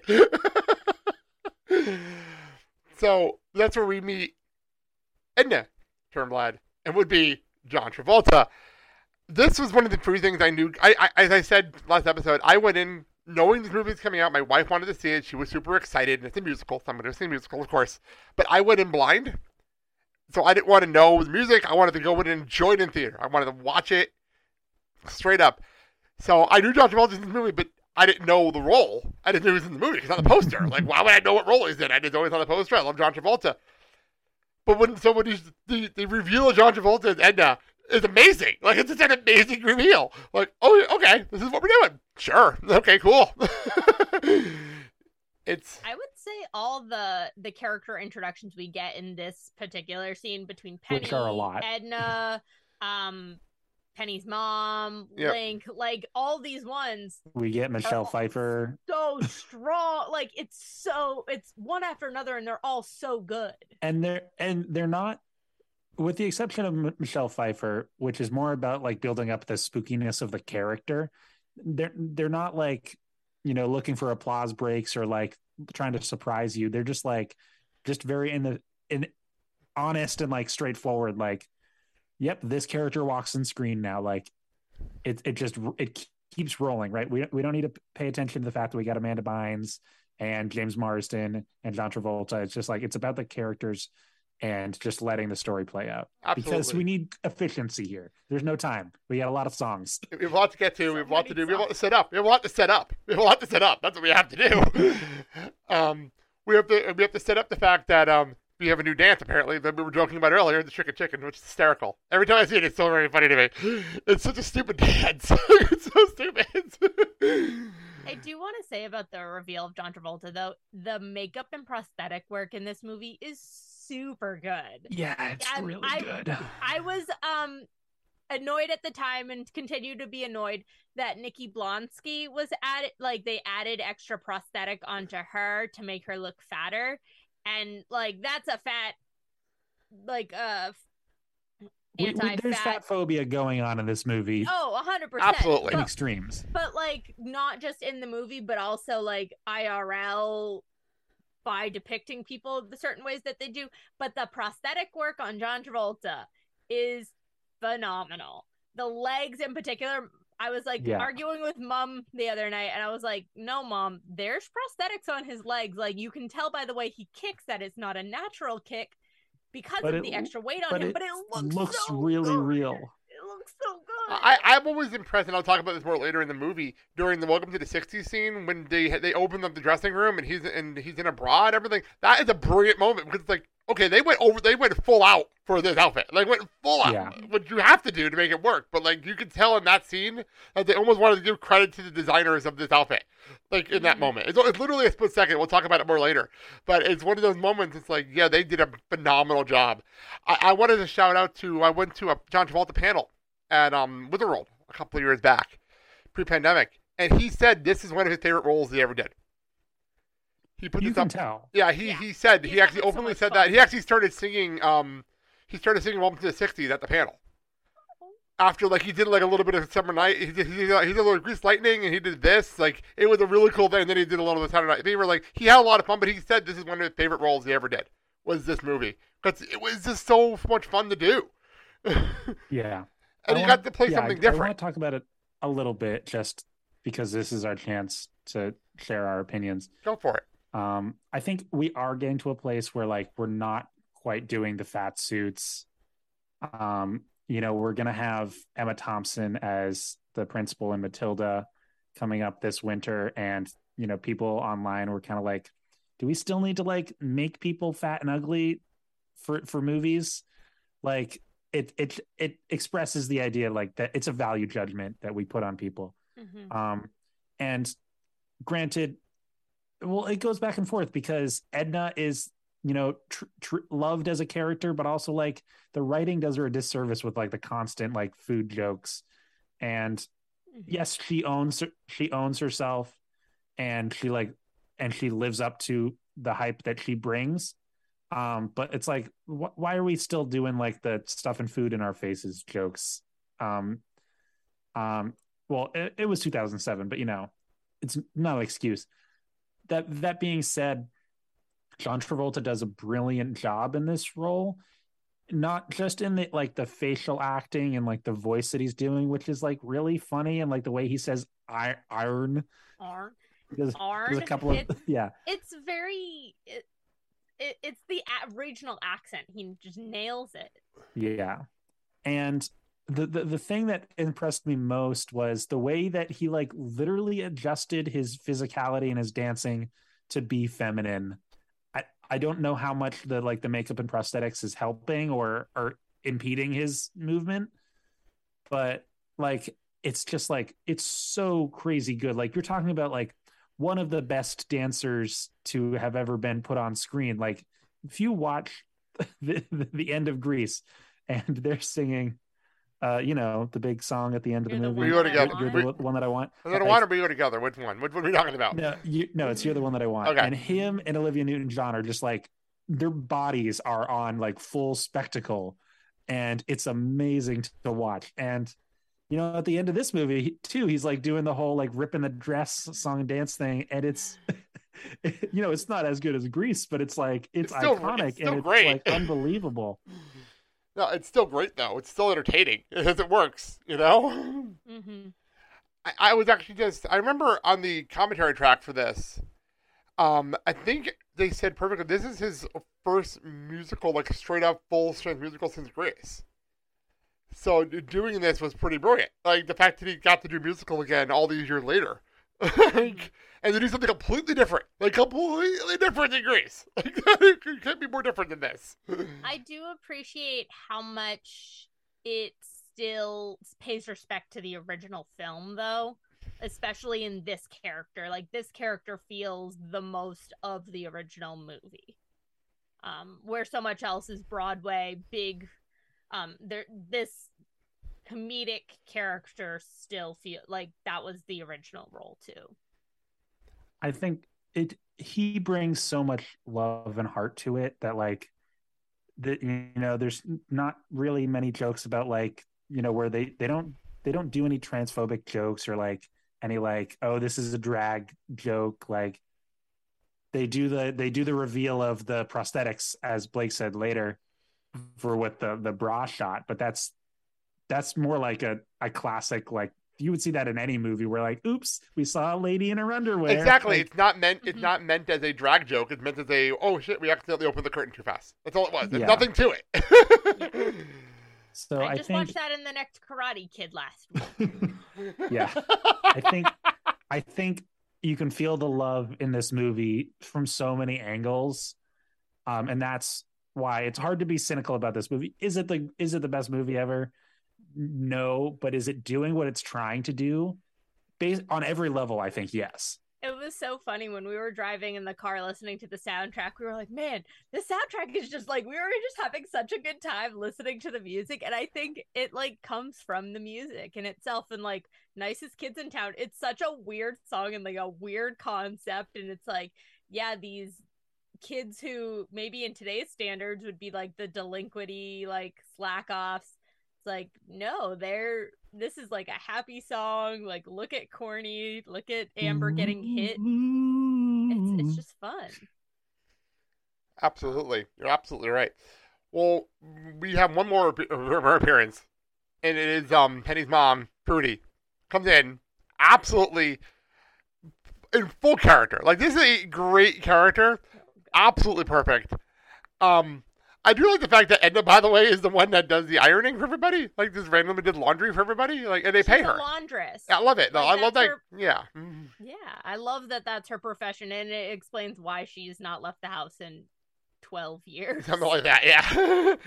What's there's another there's another movie where there's like a a mom who's in the laundry business, blanking. Uh, Charlie, uh, Willy Wonka in the Chocolate Yeah, Factory? There you yeah, go. I think that might be There you it. go. I think. I think you're right. oh, I was But- trying to find something here. Yeah, Prudy is like the most evil person in this movie. Like she's she's the representative of like the Christian conservatism, like the like really extreme beliefs that are kind of at the heart of a lot of the the exclusionary practices that are being dealt with in this. Like Michelle Pfeiffer is just like like cruel, but just because she like is selfish to like she just cares about herself and her daughter. Right. And Prudy is just like you're you're out of touch. I But- don't know what to do. But I love, by the way, on Wikipedia, Wikipedia, this is the description of her character. on Wikipedia. I, I this is so perfect. Penny's mother, a racist Christian fundamentalist whose strict parenting keeps Penny from experiencing social life. Her husband is serving a prison sentence for an unspecified crime. I love how that's on Wikipedia written like that. Like, oh my god. Not to mention being played by by the delightful Allison Janney. Yes. Yeah. Absolutely. we love. who plays the best mom ever in Juno, which came out the same year.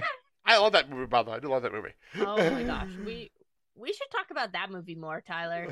We'll talk about Juno at some point. Okay.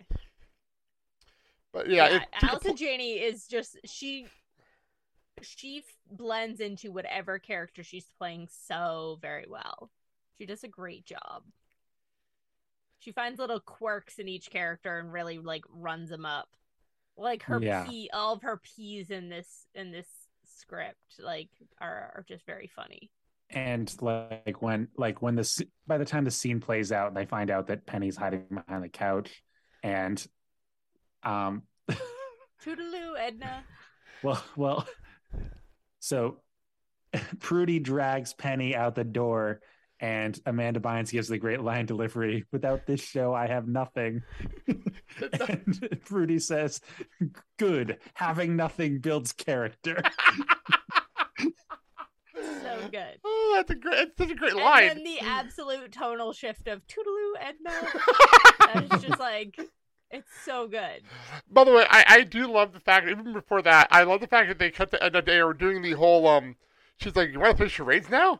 And but she doesn't realize she's trying to hide it trying to hide Penny. She doesn't realize she, she's, she's not in on this part at all. like she never told her that she's hiding here. But she probably wouldn't let her do it anyway. So it's like one of those things where he's trying and she's not reading the cues at all. she's messing up everything for Tracy.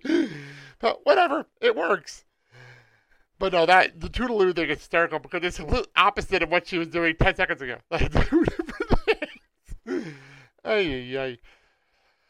So we back to we back to where we are here. I love the fact that now we jump back over here. We meet Michelle Pfeiffer. Here we are.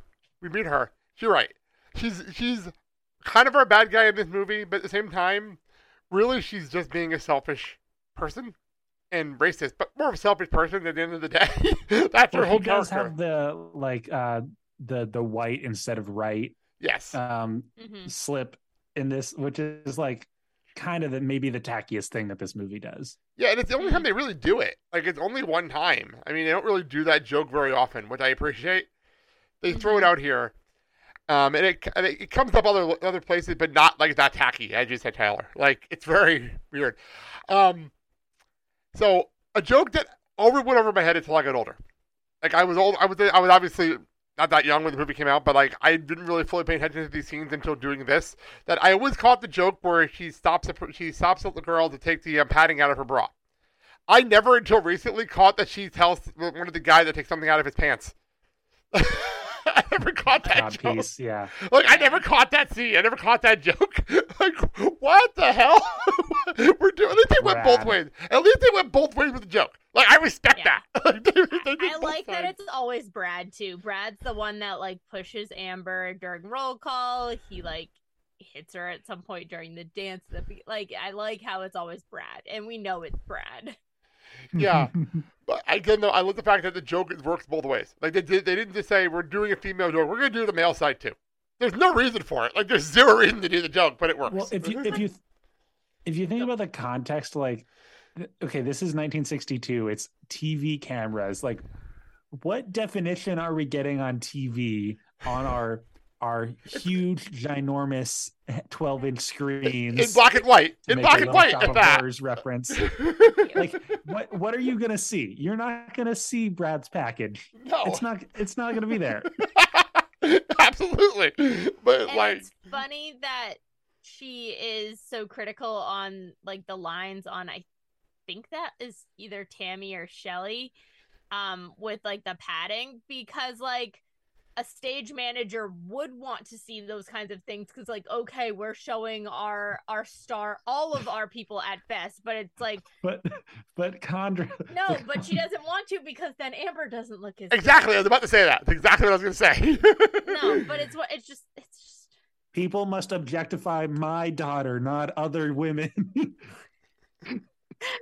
oh no Which is why she also yells at the camera guy. That why was um why is she not on TV as much, and he had to show the other kids once in a while. oh yeah, the worst actor in the movie is the camera guy. but you know what? Does he really have to be a great actor though? He's really just the camera guy. We only I talk to him like some of the other kids sometimes. the worst accent. Like, oh my god. I, don't understand the shot at me. So she takes shots at the fact she takes these random shots at black people, but she just takes a shot at the Jewish people, saying that apparently taking bar mitzvah photos is a bad thing. That's a, just a random shot there for no reason. Like there's no reason for that shot. So it's actually It, it follows in line with her character, though. very true. Like, she isn't just racist towards black people; she's racist towards. She, hey, look. I'm an equal opportunity racist. hey, you know what? That's fine. At least you're racist about everything. but my daughter. Oh man. Um. So real fast, we I I had as I said in the last episode, there are two songs technically in this scene, technically, because it's on the soundtrack, but it's not in the movie. It's um it takes two, which is on the soundtrack, and we um catch the very very end of it here. Um, but they cut it from the movie. I appreciate them keeping it on the soundtrack. Um, they cut it in the movie to actually replace it with Lady's Choice, which we'll have later. That was actually that was actually what they did for. her. They took it out to replace it with Lady's Choice, which was not in the Broadway show. They added that for this. So we'll talk about that more Yeah. down the But road. Lady's Choice goes hard. Yes. Fire. It is a perfect showcase of Zac Mass- Efron's musical talents and appearance. yes, absolutely. And, and we'll get more into that later on in the show. But I just wanted to make a note that It Takes Two is here. It got cut. But if you want to hear the full song, it is available on the soundtrack. I do love Amber's outfit though during this. Like sh- this is a real pink cute dress? outfit. No, she's got her blue It's dress blue. on. She's in blue here. Oh, yeah. later. Real cute. Okay. It is absolutely adorable.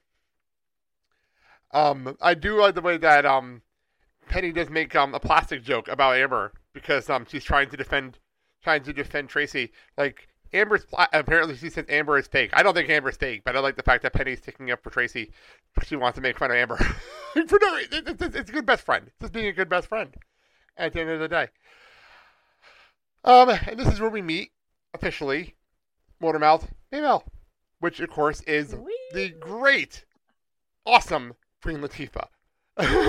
Absolutely incredible. Yeah. And she really does steal this movie in many ways. A hundred percent. Like as much as like John Travolta, Christopher, Wa- like you have all the Michelle Pfeiffer, you have all these other headliners. It's like then just throw Queen Latifah in here and let's just Like, like, take this up to a twelve. like it's like every single aspect of this movie has power hitters. Like it's insane. Yeah, it, it, it's a ridiculously star-studded movie, but you're right. When Queen Latifah gets on the screen, it kind of goes to a different level. Of okay, we're we're doing this, and more later on because later on it's like she steals the show. She steals the entire show later. But we'll talk more about that later. Um, I do love the fact that they're watching this at a shop on a TV because they don't want to go home and have Penny get in trouble again. But then they say the shop owner going to call my mom again. like, okay. Oh, the the other thing that they said in the in sort of like Tracy and Penny sitting outside the TV, and the and the TV shop is something that they go by several times in the movie. Tracy, when they're complaining about Amber, Tracy said she can't even dance, which I don't know. That just seems pro- like it's probably objectively false. Like she's probably a good dancer, But she doesn't like her. still But she doesn't like her. hogging too much attention. Yeah, Yeah, And it's simple she's she doesn't just- like her. I just discovered something really weird. Not to like go back, but um, the cameraman, his name is Darren Frost. His uh, he was also in Fever Pitch as one of the friends, and He's I was one of the guy friends. Okay. yeah, and I was like, oh, that's where I know him from. but sorry, I just like it's all right. fell into figuring out who he was. I was like, he must be like named and listed, so he's just cameraman, but It works. And his character does circle back around, just like the gag with the camera circles around in this scene mm-hmm. because Maybelle's talking on the camera and he slowly pans towards Amber and Link for no reason. other than maybe they have like a quota except on Negro Day to be like, oh, need to show a white, kind of like that rule in Canada. Well, it's not as racist as the rule in Canada where like a percentage of radio songs has to be by Canadian artists. But I wouldn't be surprised if local television in the 1960s had some sort of rule about percentages of showing. Can't have more than 15 seconds of, yeah. Yeah. Um, But, yeah. but her delivery of like, wait, wait, over here. Like, look at me. Guys are up here. so before we leave, before um Penny tried to leave and Tracy pulls her back because we find out there's going to be an opening on Brenda. Brenda. I, okay, so I love this Great because joke. he goes and says, "How long are you going to be gone?" And she she says with a smile, "Just nine months." The funny thing about that is I got that joke the first time Same I here. saw it, and I thought it was amazing. I was like, "What a good, subtle, but still so on the nose joke." on the commentary track, by the way, on the commentary track, Adam Shankman does a commentary track with um with Nikki Blonsky, and they have a th- apparently they had a theory that she's pregnant with Corny's baby, which which makes it even more uncomfortable. Here, that's it. That's on the commentary track for this movie. like that's a little background they they threw in there just to have a little bit of fun on the set. Don't tarnish corny like that. well, he does wink He's the camera. He does wink at the so- camera though. So. Oh. Oh man, But especially when it says not as doesn't, que- like- freewheeling. Corny does kind of give off those. I mean, Tracy gets on the show for basically that reason, Tyler. She's not wrong. Um, yeah, But it, it's weird because corny does have this sort of like hey i'm i'm doing this for the right reasons like i love music and i want to i like i want to support these teens kind of thing. Um but it's but just then there's the objectification part, which is a little like and very apparent. yeah. Um well it, you want it to be that corny recognizes that the only thing he cares about is who's a good dancer. And yes in a way like if if someone's dancing really sexily then that kind of those lines can get blurred of like what's just good dancing and what's like risque and especially when you bring race into the picture too that becomes extra complicated for some people but i mean i just want like i just want in this movie i want the good guys to be good guys and i want the bad guys to be bad guys fair enough. Fair enough. Fair enough. So they they announced that um they, they are having open auditions if you cut school and come to the studio. Wanna be a nicest kid in town? Cut school tomorrow. I, I love the, the fact that they throw that in there because it's like I just get in town, but cut school. and they school. have and they have link say it too That makes it even better. one one link's a big enough star in the show that he like he's doing lines to camera he's not just dancing like he's got a microphone in hand Right. and two i guess it helps if you have a kid say to cut cut school because if corny said to cut school the parents would be calling like you can't have that adult tell my kid not to go to school but like And it, kid and, says it it's like okay and Link is like the teen idol of this town. So that's another thing too. On top of it all. I feel like if justin bieber told kids not to go to school that kind of be careful what you say, Ty. He might have done something He- pretty he similar. probably to did. that. He probably did. It wasn't with cutting school. It was um drastic change of appearance. on that Uh, note, on that note, we um, it, it, you can see the light the light bulb go off above Tracy's head that ooh I can do this, and that's where we end our minutes, and we will pick it up in our next scene with um. I'm just gonna plug our next episode. It's gonna be Robin Garcia from Toy Story Minute coming on. I have I, I have not wor- I have not worked with Robin. In a long time. I'm actually looking forward to this. I I've been really excited to work with Robin. But that being said, before we get to the end of the thing, our thing, our thing this season is I want everyone to talk about their favorite movie musicals. But I also made the rule that if you are running a MMX show, you can't bring up the show you the, the movie you do. I don't think that's a problem with you guys. I don't think that being at all a problem.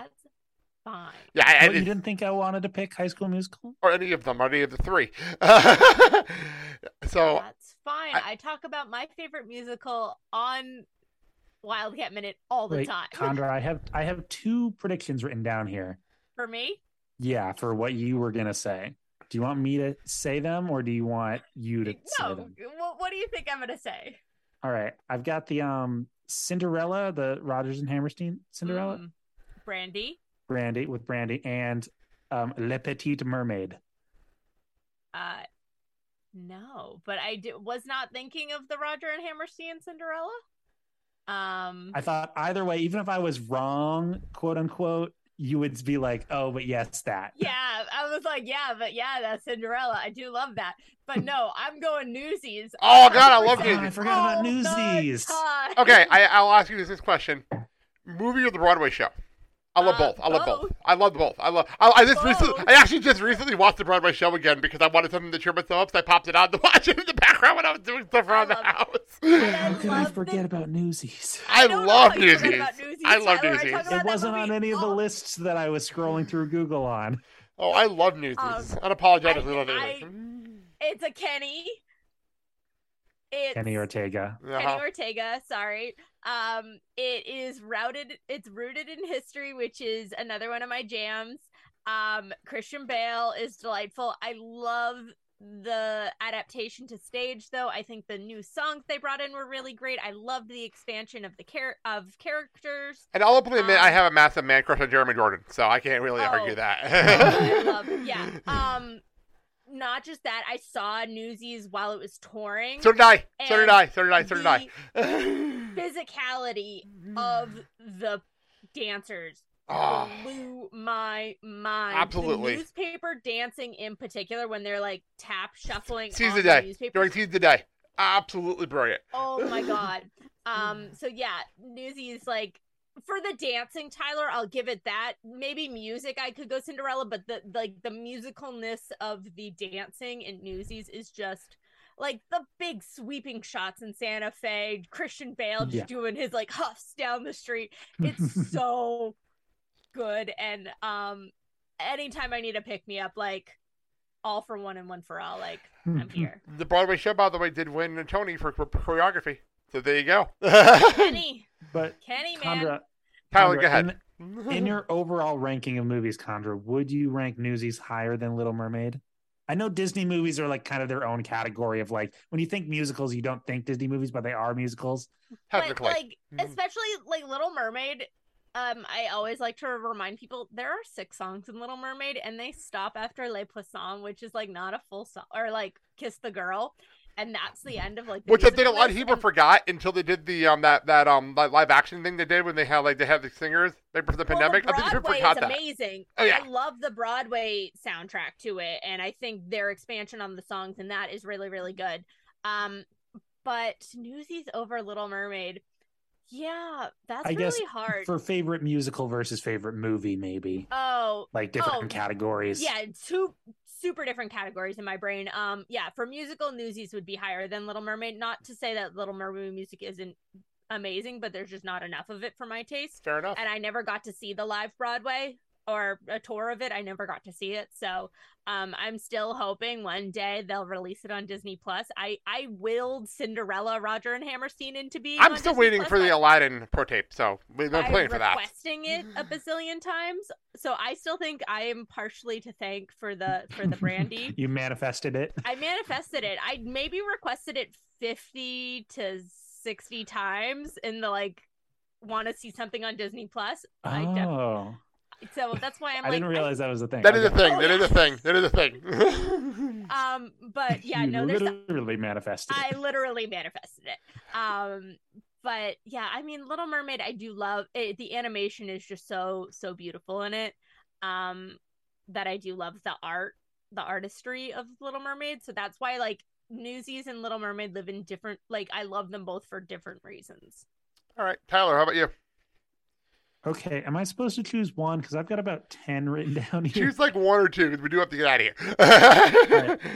Um, can I guess that thing you do? Okay. Y- yes. Okay. Basically, I have like three or four different categories, and that thing you do, the Tom Hanks film, is definitely a, a like a major one. Like that's more of like the movie that I love than the musical aspect of it, though. Okay. So category one, I'm gonna just go through these real quick. Go for it. Category one is like standard like Broadway movie musicals. West Side Story, boom, Of love course. it, Of love both virgins, and Cats. Anyway, Ooh, I hate cats. Um, second category, Ignore that. We would we don't talk about cats. I hate that. I hate that show. I watch it. I watch it every year on New Year's Eve, and you should too. It's it's delightful. It's the most fun. I it's a bad movie. It's it's a great movie. Oh, Um, second category is like movies that are basically just kind of about bands, which is includes A Hard Day's Night, Blues Brothers, Scott Pilgrim versus the World, and That Thing You Do. Um, third category is movies that are almost that, but not, which includes Oh Brother Where Art Thou and Pop Star Never Stop Never Stopping. And fourth category includes Muppet movies, Muppet Christmas Carol, The Muppets 2011, and The Muppet Movie, the original one. Fair enough. Fair enough. Not Muppet Treasure Island. That that that can be out there too. Okay. You must be enjoying the, the, the um, yeah, I love Muppets Christmas Carol, so I can't argue with that. I really can't argue with that one at all. So, all right, awesome. Well, get your plugs in, Yeah. guys. Plug, plug the show you do. Is this, is actually airing in like February? So you're probably getting ready for High School Musical 3 at that point. But go ahead. Yeah. Um so we're Wildcat Minute right now. We are hypothetically either in the middle of or I depends on how long of a break we're taking this time. We're taking a break this time in between seasons. So um High School Musical 3 is on the docket. Tyler's never seen it before, so and I've only seen it a couple times. I'm excited to come on the show. I'm not going to lie. I'm excited. I love that movie. I- I, unabashedly love I've the movie. you. I do. Unabashedly love it. I am very excited for your scene that you've picked. I'm very excited for that scene. That's a good one. Um, it's one of the ones that's stuck in my head. So, um, so yeah, we have been exploring High School Musical universe, um, which includes tangentially some our hiatus projects and stuff have been tangentially related. Um, Can I say something by the way by your by your hiatus? By the way, you did the Christmas dance. That, that um. That, Yeah. I had just watched that movie, and I was about to reach out to you guys about the movie, and then you guys put an episode up about it. I was literally about to message you guys, and the episode went up on my feed. I'm like, oh, never mind. I don't have to tell them. I don't have to tell them. yeah. Yeah, the movie with Monique Coleman and Corbin Bleu. Yeah, I- that was me- like a lifetime movie. Yeah. Me and my wife just Um, happened to watch it Yeah, because we are Princess watching some Switch, movies where like that. We've got a fun lineup for this. Oh, speaking of musicals, uh, in a previous season of, of Amateur Nerds podcasting, um, we covered Dr. Horrible Sing Along blog, Mm. which is another all time great f- filmed musical. So definitely check that There you out go. And as well. Search for Amateur Nerds wherever you get podcasts. and Look for we Wildcat Minute. Yep, and we started our our journey here in the podcasting realm with Fantastic Mr. Fox. So an animated class, or we'll call it a classic. It's classic to us. There It's, it's timeless. There you go. It's timeless to us. You're timeless to Perfect. me. I see what you did there. I see what you did there. So that being Uh, said, let's get out of here. Thank you so much, guys. This was so much fun. you. I greatly appreciated Thank coming you. on. And um, I Thank- loved having the excuse to watch Hairspray.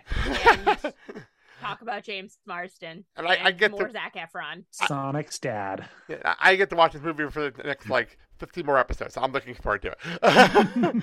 so until then, thank you all for listening. And I'll be back on our next episode with Robin Garcia to talk about um the legend of what, the legend of Baltimore crabs. Which I funny part about that whole thing. Funny part about that is he actually the, they actually sent him an email saying, "I can't wait to, to get crabs with you." That's my favorite email I've gotten to set up this movie. Every guest on this movie. Till then, She's wonderful. until then, thank you all for listening, and always can't stop the beat. For more information on our show, including where you can find us on social media or watch the show on YouTube, go to theblakeandsaleshow.com. Don't forget to comment or leave a rating and review, and we will read it on the show. Thank you so very much. Goodbye. And good night.